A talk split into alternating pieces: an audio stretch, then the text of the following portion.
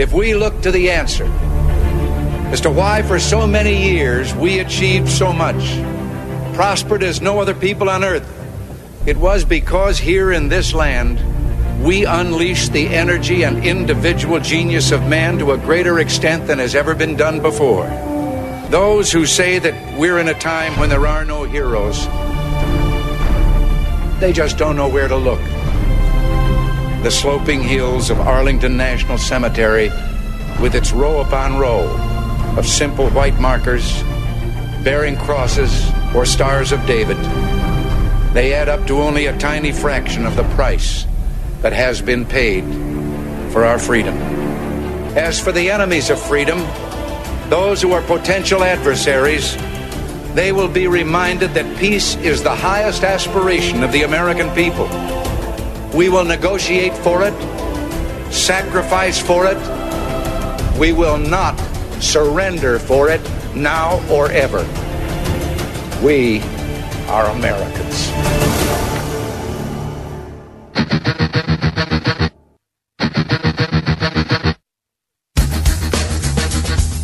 This is the Bob Frantz Authority on A M fourteen twenty.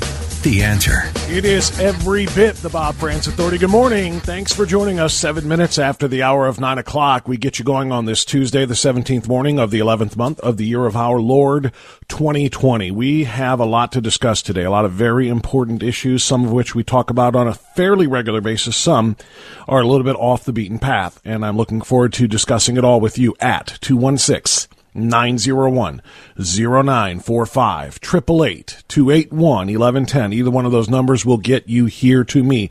I am also going to start promoting my social media account because I have broken away from Twitter, as you well know.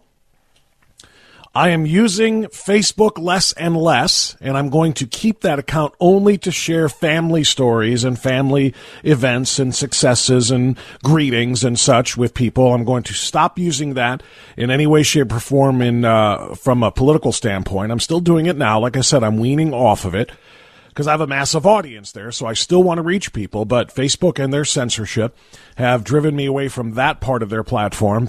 Twitter, I'm gone completely from, but there are alternatives, and if you are social media um, dependent, meaning you really, really need your social media and you use it to get your news, you use it to get valuable opinions from people you trust, maybe like me, I don't know, depends on your point of view. But if you are of a mind to use social media, there are alternatives that do not censor you if you show support for Donald Trump, that do not censor you if you show support for conservative values and pro-life causes. They do not censor you if you show support for, I don't know, straight white males, which are under attack right now in the United States of America in a very, very dangerous way. If you feel like you need to get social media and talk about those things, well, uh, and you don't want to have your thoughts censored, uh, follow me on Parler, which is P A R L E R, Parler. That is the number one most downloaded app since the election. The most downloaded social media app? No, the most downloaded app, period, since the election. Conservatives are the same ones who are fleeing Fox and their sudden leftward turn. The same ones who are fleeing Twitter and Facebook, they're going to Parler, and you're going to find all your favorite conservative friends over there, both, you know, media figures like myself and also just, you know, everyday average Americans. We're just all there, and we're talking to one another.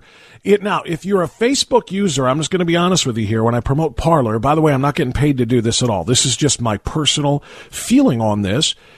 Um It's not like Facebook. Parler is much more closely akin to the Twitter model and the Twitter format than the Facebook format. So you're going to have to get used to that if you are a Facebook user and a Facebook light lover, you know, and if you become used to that through the years. So Parler is there, and you can find me on Parler at Frantz Radio, F R A N T Z Radio. All one word, no spaces, no underscores, just like I used to use for the others. And um, you'll find me on Parler, and I hope you're there as well. And I will monitor it during the show. And in fact, I will ask Marcy, our uh, producer, to monitor it during the show, too. And important comments that you may make to me on Parler, I will read on the radio. So I'm just replacing Twitter with Parler, just like so many millions of conservatives all over the country. And I'm just adding that as another way for you to participate in our program. All right. So Parler, find me at France Radio. All right, uh, coming up on the program today, we're going to talk at nine thirty-five with our friend Doctor Jon Davidson, University Hospitals prof- or, uh, um, a physician and a professor as well at Case Western Reserve University. We're going to talk about the latest on the lockdowns, the latest on the COVID nineteen lockdowns that are coming in the state of Ohio, that have been announced in the state of Michigan, and they had a, that have been announced in California, have been announced in New York, have been announced in Washington. Some of the most repressive and oppressive Um, attacks on our freedom that I have ever heard, ever heard in a free country such as this. I'll give you the details on those states as I can, and I'll we'll look ahead to what most people are seeing coming down the line here from Mike DeWine as he blames everything on bars and restaurants and gyms and so forth. Uh, it is an absolute attack on our freedom. This isn't about the freedom to breathe clean air, which is what the masking nonsense, although that's part of it. It's just freedom, period. Do you know that in some states they are threatening to kidnap people and lock them up for the health of the general public? I'm not kidding. And we're going to talk to Doctor Davidson about that, too. My daughter goes to Hillsdale College up in Michigan. My daughter was diagnosed with the coronavirus a few weeks back. My daughter had to go into, as well as several of her sorority sisters and other friends, had to go into quarantine for the fourteen days. My daughter did all of that. My daughter's fine now, but do you know that she relieved just, uh, received rather just a few days ago um, a letter from the local health department, the community health agency up there in Hillsdale, who sent her a letter saying that we fully anticipate you will voluntarily protect others by complying with the prescribed instructions within this letter, yada, yada, yada. However, if you fail to take the actions prescribed in this warning notice, it's a warning. It's not a voluntary assistance letter. It's not a, hey, we care. It's a warning. The B H S J Community Health Agency shall petition the circuit court to seek an order to compel your compliance, which may result in you being taken into protective custody to protect the public's health. You will be taken into protective custody. You'll be arrested. You'll be kidnapped. Under the in the world of Gretchen Whitmer, far-left tyrannical dictator of the People's Republic of Michigan, you can be kidnapped by the state in order to protect other people. Um, yeah. A little closer to home, and I'm going to get into this with Doctor Davidson coming up at uh, at uh, nine thirty-five. A little closer to home, maybe you saw this, maybe you didn't. Hopefully you did. In Akron, just to our south, in Akron. Did you know that you can be fined for, for not wearing a mask in your own home if you have company from other homes? If you have visitors, even if they're family, if they don't live with you and they come to your house, you all must mask or you could be fined by the mayor, by the city council, by the thugs in charge of the city of Akron. Mayor Horrigan submitted legislation to prohibit large private gatherings and require face coverings at small private gatherings anywhere in the city of Akron. I shouldn't say that this is a lock yet. This came out yesterday, or at least that's when I found it. The mayor has submitted that legislation to the city council. Now, I don't know if they have actually acted on it yet, but this is what they wanted to do. If passed, the ordinance will take effect immediately and will be enforced by Summit County Public Health with support from the Akron Police Department. That's right. They expect cops to go, police, open up. How many people here live here? Four? I see six. Who are these other people? Um, our neighbors and friends. Well, I don't see masks on your neighbors and friend. Here's a citation. They actually expect police to do that? The ordinance would limit private gatherings in Akron to no more than six guests in a home. Guests include anyone who does not permanently reside in the home, even family members who reside elsewhere. For small gatherings with six or fewer guests, masks must be worn at all times. When a non-resident is in the same room or within six feet, unless an exception applies. Property owners and occupants that fail to enforce the requirements of the ordinance and host large gatherings could face a potential civil penalty penalty of two hundred fifty dollars. My friends, this is no longer about convenience, and it's no longer about the economy, and it sure as hell is not about health. This is a flat-out assault on liberty. Your freedom to live in your home that you pay for and you pay taxes upon how you see fit. This is an attack on your freedom to live and breathe and move about and to go outdoors and to patronize businesses as you see fit. This nation was founded on the very idea that government shall not intrude upon all of our own personal liberties. It's why we left England, for crying out loud.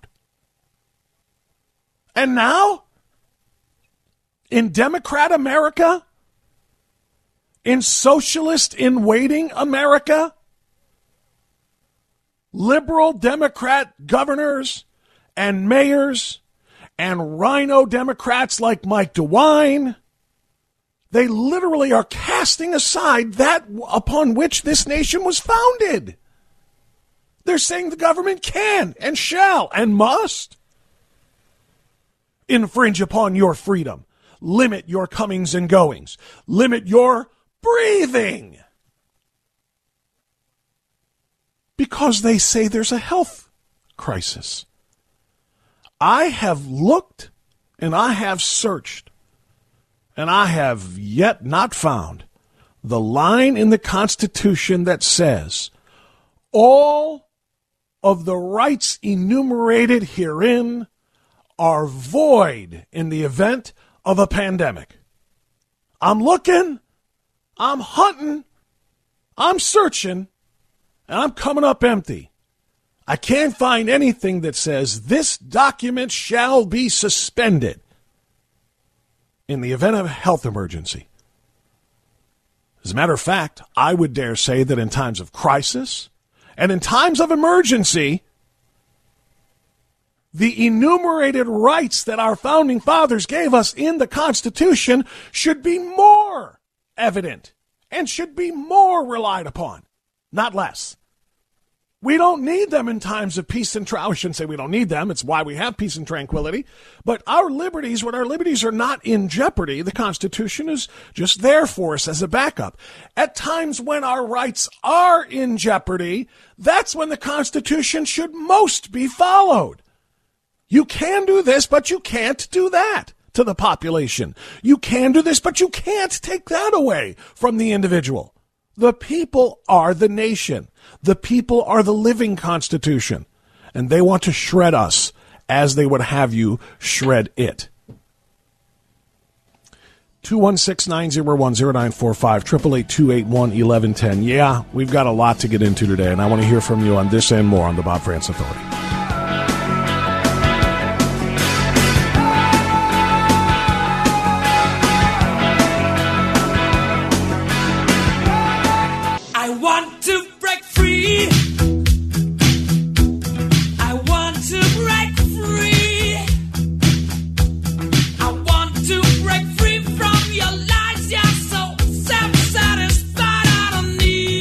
Broke free in seventeen seventy-six. We thought it would last. It is being, that freedom is being taken from us uh, little by little right now. And millions and millions of Americans are willingly going along with it. Scared, frightened, little children who have been told that the big bad boogie virus is coming to get you. And the big bad boogie virus must be avoided at all costs. The big bad boogie virus, which manifests itself as essentially a cold, maybe the flu for a few days, and then goes away uh, with a whimper for, for well, let's just say almost everybody. ninety-nine point nine percent of the general population which gets the big bad boogie virus recovers from it. It is lethal in an incred- increasingly smaller, infinitesimal number of people. And yet we are being told that we have to give up our liberty to, in order to avoid the big bad boogie virus. What kinds of liberties are we giving up? Well, not enough attention, in my opinion, has been paid to the Great Barrington Declaration. And I'm going to share some of this with you. And we're going to talk to Doctor Jon Davidson about this and get his perspective on it coming up in about ten minutes. But the Great Barrington Declaration, uh, Declaration is uh, was written by thousands and signed upon by thousands of infectious disease epidemiologists and public health scientists who collectively say we have great concerns about the damaging physical and mental health impacts of the prevailing covid nineteen policies and recommend an approach we call focused protection. The Great Barrington Declaration, as infectious disease epidemiologists, coming from both the left and the right and around the world, we have devoted our careers to protecting people. Current lockdown policies producing devastating effects on short and long-term public health. The results, to name a few, include lower childhood vaccination rates, worsening cardiovascular disease outcomes, fewer cancer screenings, deteriorating mental health, leading to greater excess mortality in years to come, with the working class and younger members of society carrying the heaviest burden. Keeping students out of school is a grave injustice. Keeping these measures in place until a vaccine is available will cause irreparable damage and the underprivileged disproportionately harmed. Fortunately, our understanding of the of the virus is growing. Now, this, by the way, was written last month, so it's not old. This is new. We know that the vulnerability to death from covid nineteen is more than a thousandfold higher in the old and infirm than in the young. Indeed, for children, covid nineteen is less dangerous than many other harms, including influenza. As immunity builds in the population, the risk of infection to all, including the vulnerable, falls. We know that all populations will eventually reach herd immunity, that is the point at which the rate of new infections is stable, and that this can be assisted by, but is not dependent upon, a vaccine. Our goal should therefore be to minimize mortality and social harm until we reach herd immunity.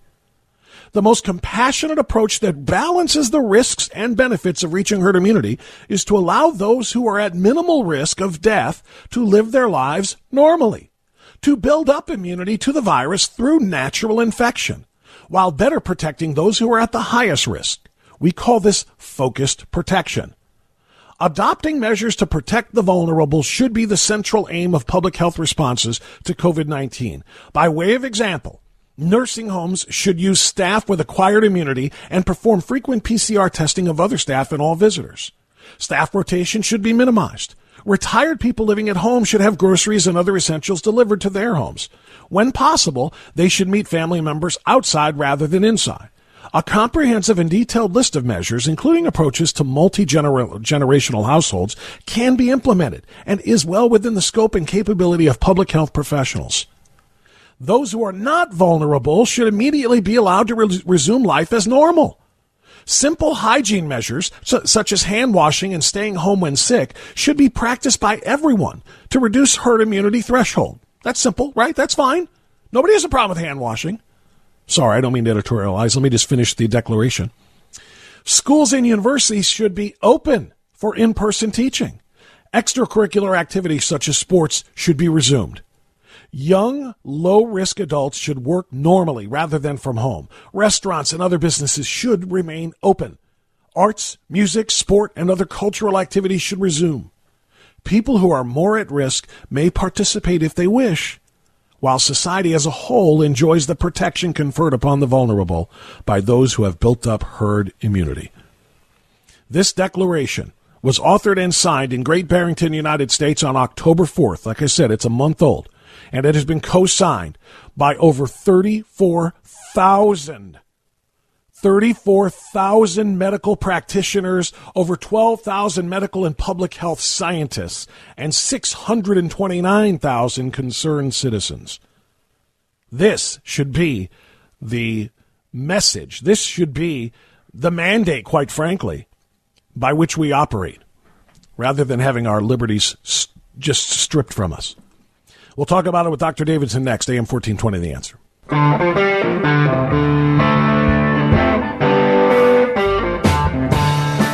Progressive Democrats, please be aware you have now entered the place where political correctness goes to die.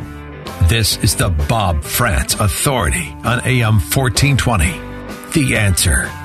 Yeah, you better believe it. It's nine thirty-six. Did you hear the uh, newscast just now at the bottom of the hour? The uh, story about Mike DeWine saying he's looking for ways to not have to uh, lock down the state of Ohio again the way he did back in March. And he's visiting people in Indiana and Kentucky and border states so that, to find out what he can do to just slow down the spread of the virus and not lock down uh, or shut down the state of Ohio. Um, I don't know how stupid he really thinks we are. Slow down means he's going to do it in phased increments. He's going to, tomorrow or Thursday, he will announce the shutdown of the gyms and the restaurants and the bars, which he told us a week ago he would do. That'll be, see, it's not a complete lockdown. It's just them. And then a week later, it's going to be somebody else. And a week later, it's going to be somebody else. And a week later, it's going to be, hey, shelter in place. Stay under lock and key, prisoners. That's coming because I and I know this because it's already being implemented in other states, states to which Mike DeWine has looked, I think, in the past, or at least they have collaborated, talking about Michigan, talking about Washington State, talking about New York and California as well. Let's bring in a medical expert to talk about this. Doctor Jon Davidson is back with us.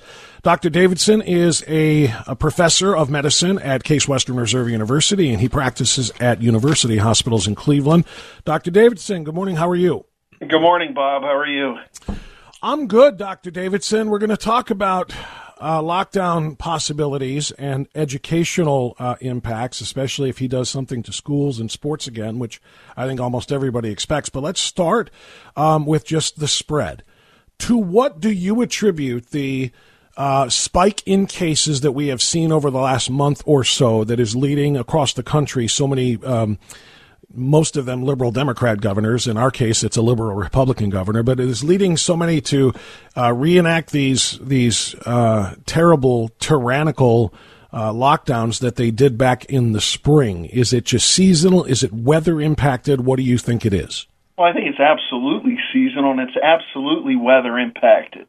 There's no question we're starting to see spikes now because people are more indoors, especially up in the northern parts of the country, for example. If, Bob, if you start looking at Florida's numbers, for example, their numbers are doing pretty darn good right now. Now, we can argue about why they're doing better than us right now, but there's no question that people are now indoors more, spending lots of more time indoors as the weather gets colder, and it's just a hard time. The, the virus just kind of thrives in that kind of indoor, you know, low air circulation environment.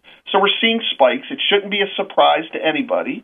Despite the fact that we do, we are wearing masks, numbers are going up, period. Um, not only despite the fact that we're wearing masks, they're going up, I would suggest to you, and we'll discuss this in a moment, that because of masks, they are going up. But let's talk about the fact that the weather change, which normally leads to an increase in flu. You know, this is called the flu season for a reason. And influenza cases are down sharply. Do you think that cases of flu are being misdiagnosed in some cases as COVID, or, and if not, if the flu really is taking a dive here and is not expanding the way it normally does in this time of the year and this weather change during flu season, tell me why influenza is down and COVID is up. Well, I think that that, that answer is complex, and I think it's multifactorial. I can tell you, number one, many people or most people are wearing masks. A lot of people are ma- wearing masks. So that's going to decrease the incidence, certainly, of the flu, number one. Number two, people aren't getting tested for influenza as much as they normally would, okay? And a lot of this is anecdotal, but I think this has been studied as well. If you or I or somebody develops symptoms that are very uh, similar to the flu or COVID, because there's a lot of overlap there, as we know, you're going to go ahead and get a COVID test first. If that COVID test comes back negative, most people then do not go on and get a flu test. So I think that there is some flu out there. I think we're just not capturing it. But there's no question the flu numbers are very, very, very down right now. On top of that, we're doing a very aggressive flu vaccination campaign as well. Um, and, and especially now with COVID, we are driving home the point that it is very important to get vaccinated for the flu. Absolutely. What what message do you have for people who have already had COVID uh, and, and recovered from it? Is ninety-nine point nine percent, according to C D C, of people in the general population, that is, not in the uh, uh, senior population with comorbidity range. They're around ninety-five point five percent, according to C D C. But um, if people have had COVID and recovered from it, uh, I, I have heard, and tell me if I've maybe misunderstood this, that they should not get a flu vaccine. It's going to make them very sick. Um, I have not heard that. I think people should still get a flu vaccine regardless, number one. And, Bob, I'm going to push back a little bit on the on the ninety-nine point nine percent survivability rate. There's no question that number's accurate. But here's the issue. We don't know. Just because there's a very, very small percentage of people that are that are dying from this, we all agree on those numbers. The numbers, as bad as they are, is a very small percentage. We still do not know the long-term effects of this virus. People get it. People, we're seeing cardiac side effects. We're seeing our athletes, our professional athletes, our college athletes getting enrolled in mandatory cardiac registries to monitor them for heart issues. There's all kinds of manifestations of this virus that we truly do not understand yet. So I would take pause when we emphasize the fact that so many people are surviving this virus. Yes, it's true. They're not dying from it, but we do not know the long-term effects. And I don't want to scare anybody, but I also want to pause and take note of that.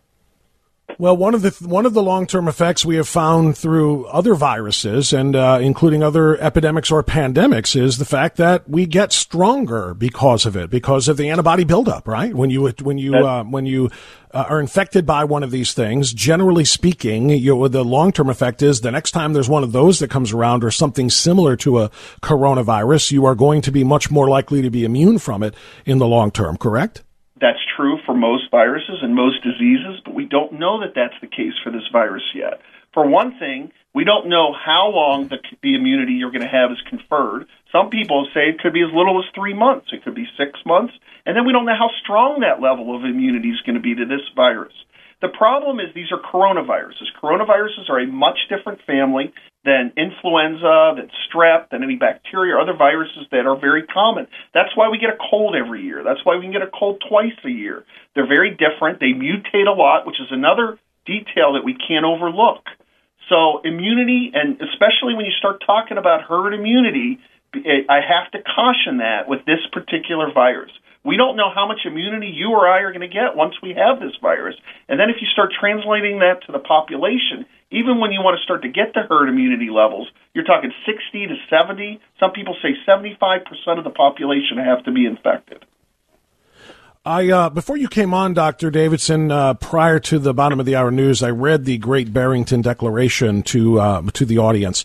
Um, what is your opinion of this declaration that has been written and signed by over thirty-four thousand six hundred medical practitioners, twelve thousand medical and public health scientists as well? And uh, they it was written specifically by epidemiologists and infectious disease specialists who say we absolutely are approaching this the wrong way. We do not, in fact, should not be locking people up, that we do need to allow people who are in the general, health, generally healthy portion of the population, that ninety-nine point nine thing we talked about.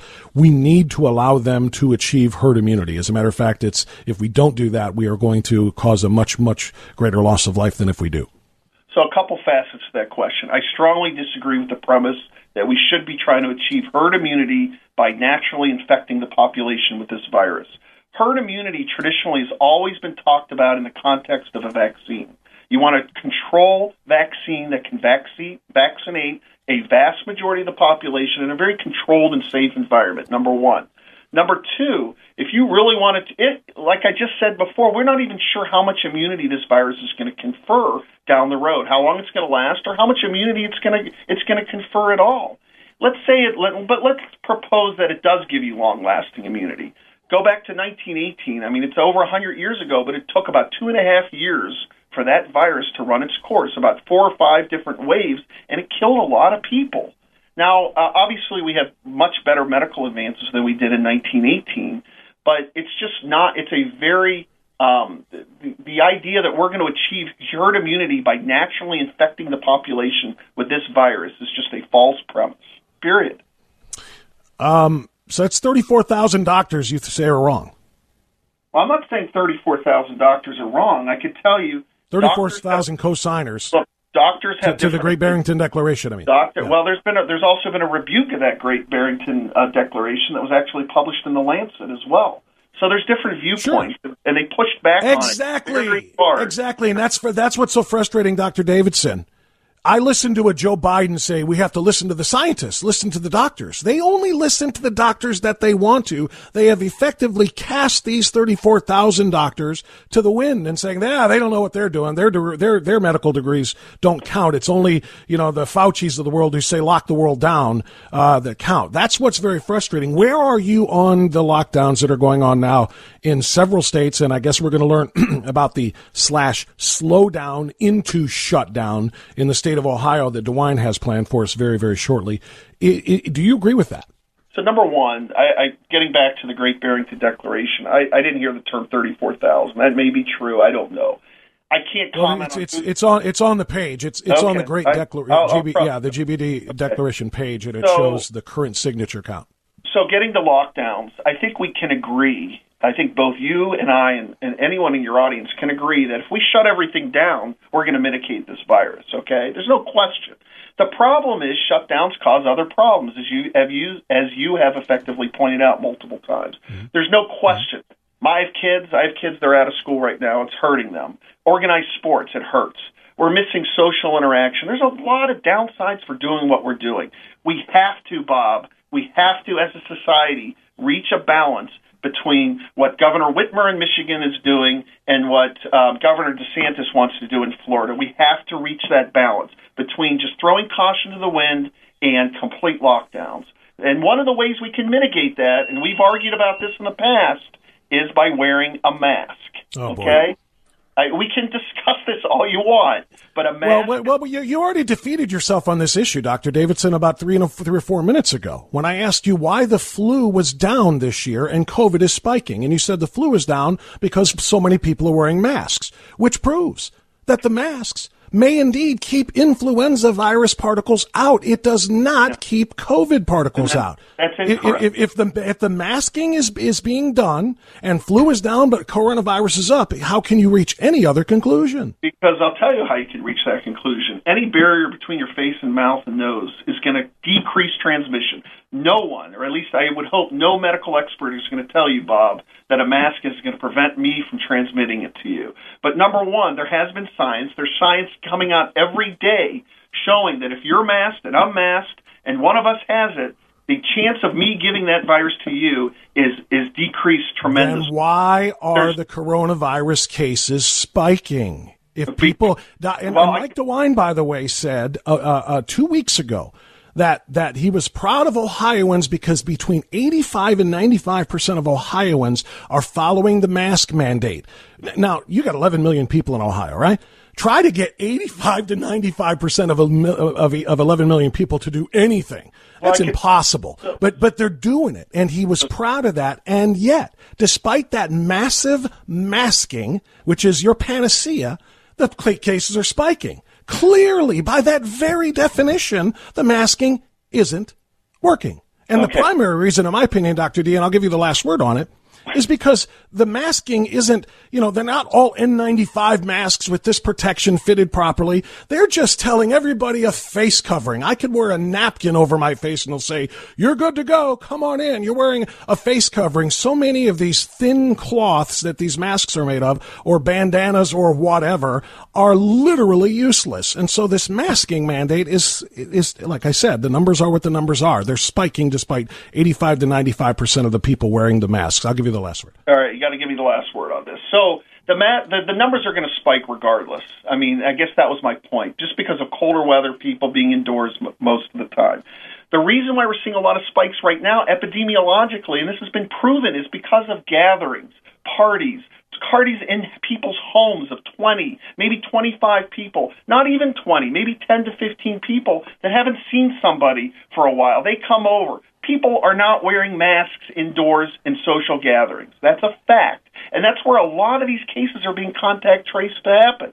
I can quote you, you can quote me some countries across the world where mask mandates were placed and the, and the numbers went up. I can quote you some states in this country. North Dakota is an example that, that failed to have a mask mandate until very late on in this process, and their numbers spiked incredibly until that mask mandate was put in place.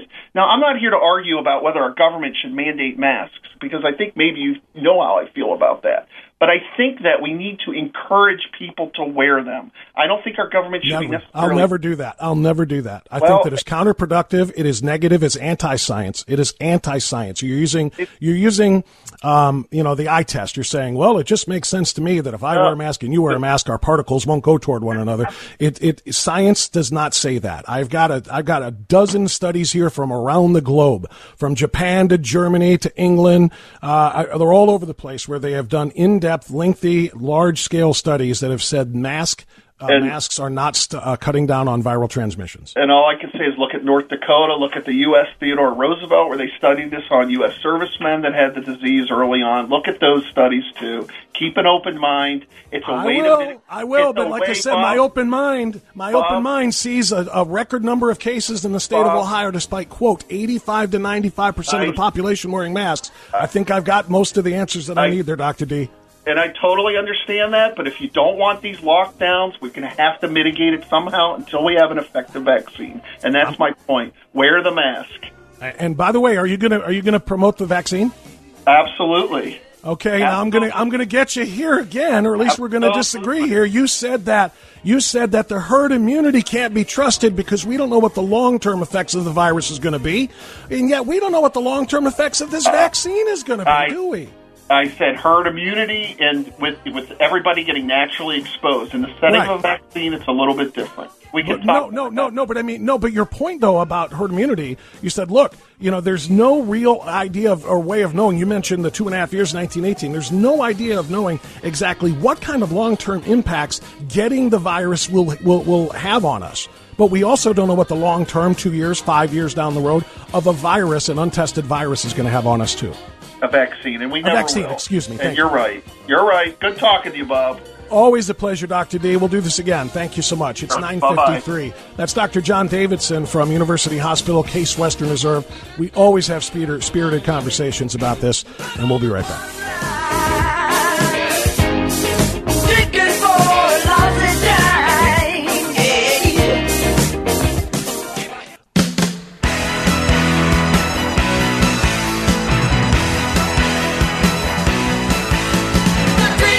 Okay, here's a here's a really great way to kind of summarize what my point was with Doctor Davidson.